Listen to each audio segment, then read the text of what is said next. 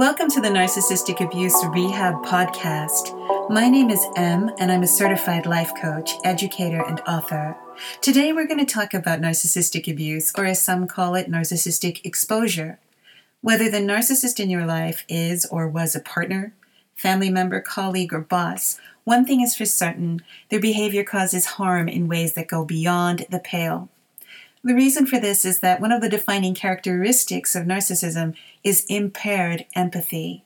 Some say that narcissists have no empathy, but the reality is a bit more complex because there are three types of empathy somatic empathy, affective empathy, and cognitive empathy. Somatic empathy is when you experience a physical reaction to another person's distress and that's due to mirror neurons. Affective or emotional empathy is the ability to respond to another person's mental state with sympathy and compassion. Cognitive empathy is the ability to understand another person's mental state and take on the perspective for tactical ends. In other words, cognitive empathy can be self serving.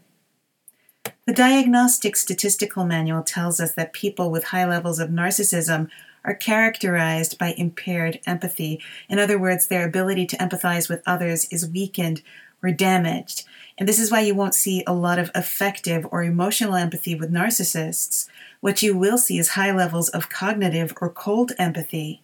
And what that means is that the narcissist has an uncanny understanding of your mental states, which they study with cool detachment. However, they use this understanding to look for opportunities to cultivate and exploit you. If you have something they want, they may fake compassion or sympathy to ingratiate themselves with you, but it's not sincere. They can be extremely predatory. To this end, they use their cold reading of your unmet needs, your core psychological wounds, in order to foster feelings of dependency in you. Dr. Craig Malkin describes narcissists as having fluctuating empathy, meaning that their levels of empathy increase and decrease depending on where you fit in their agenda.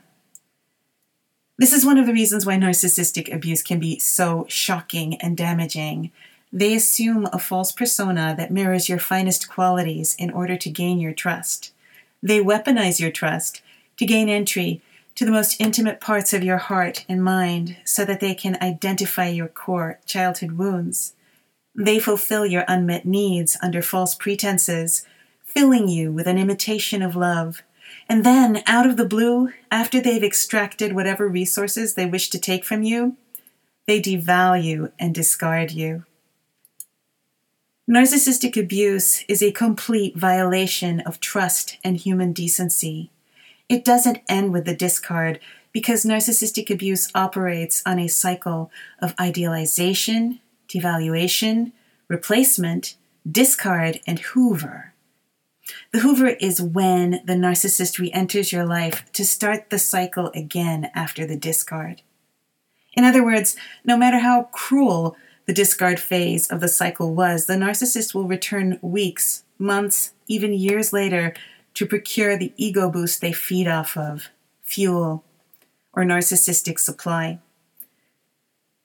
The resources that narcissists extract from their targets are almost always financial.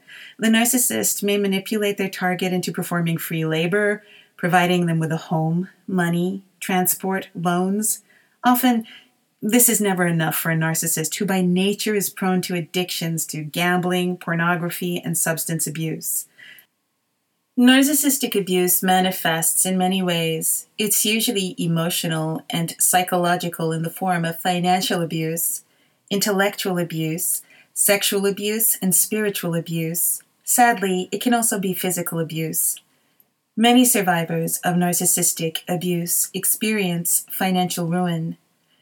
Narcissists like a challenge, and the target they select for their abuse is strong, gifted, and highly empathic.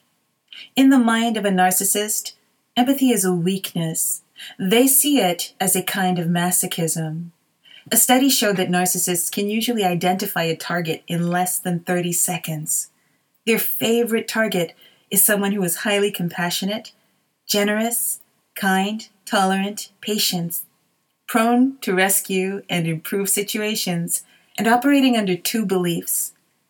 Number one, that all people are inherently good.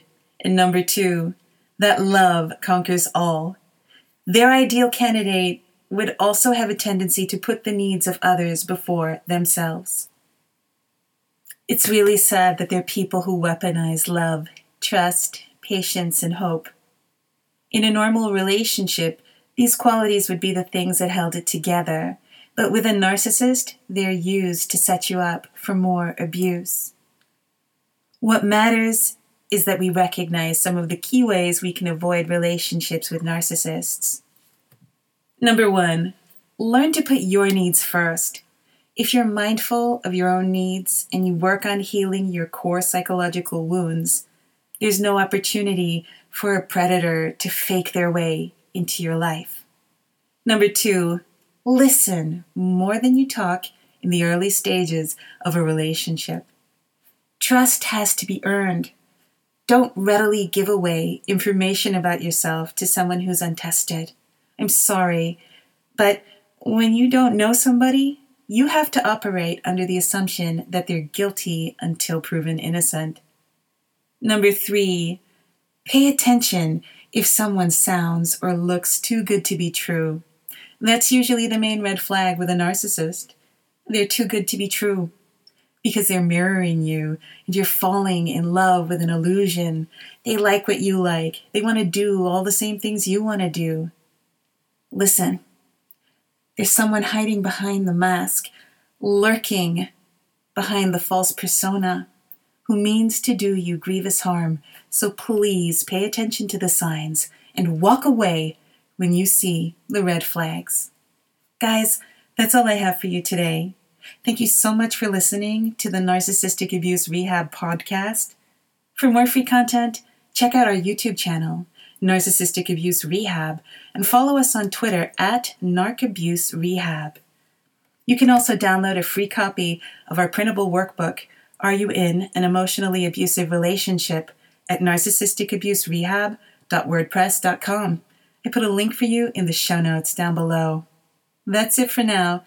Be good to yourself, and we'll talk again soon.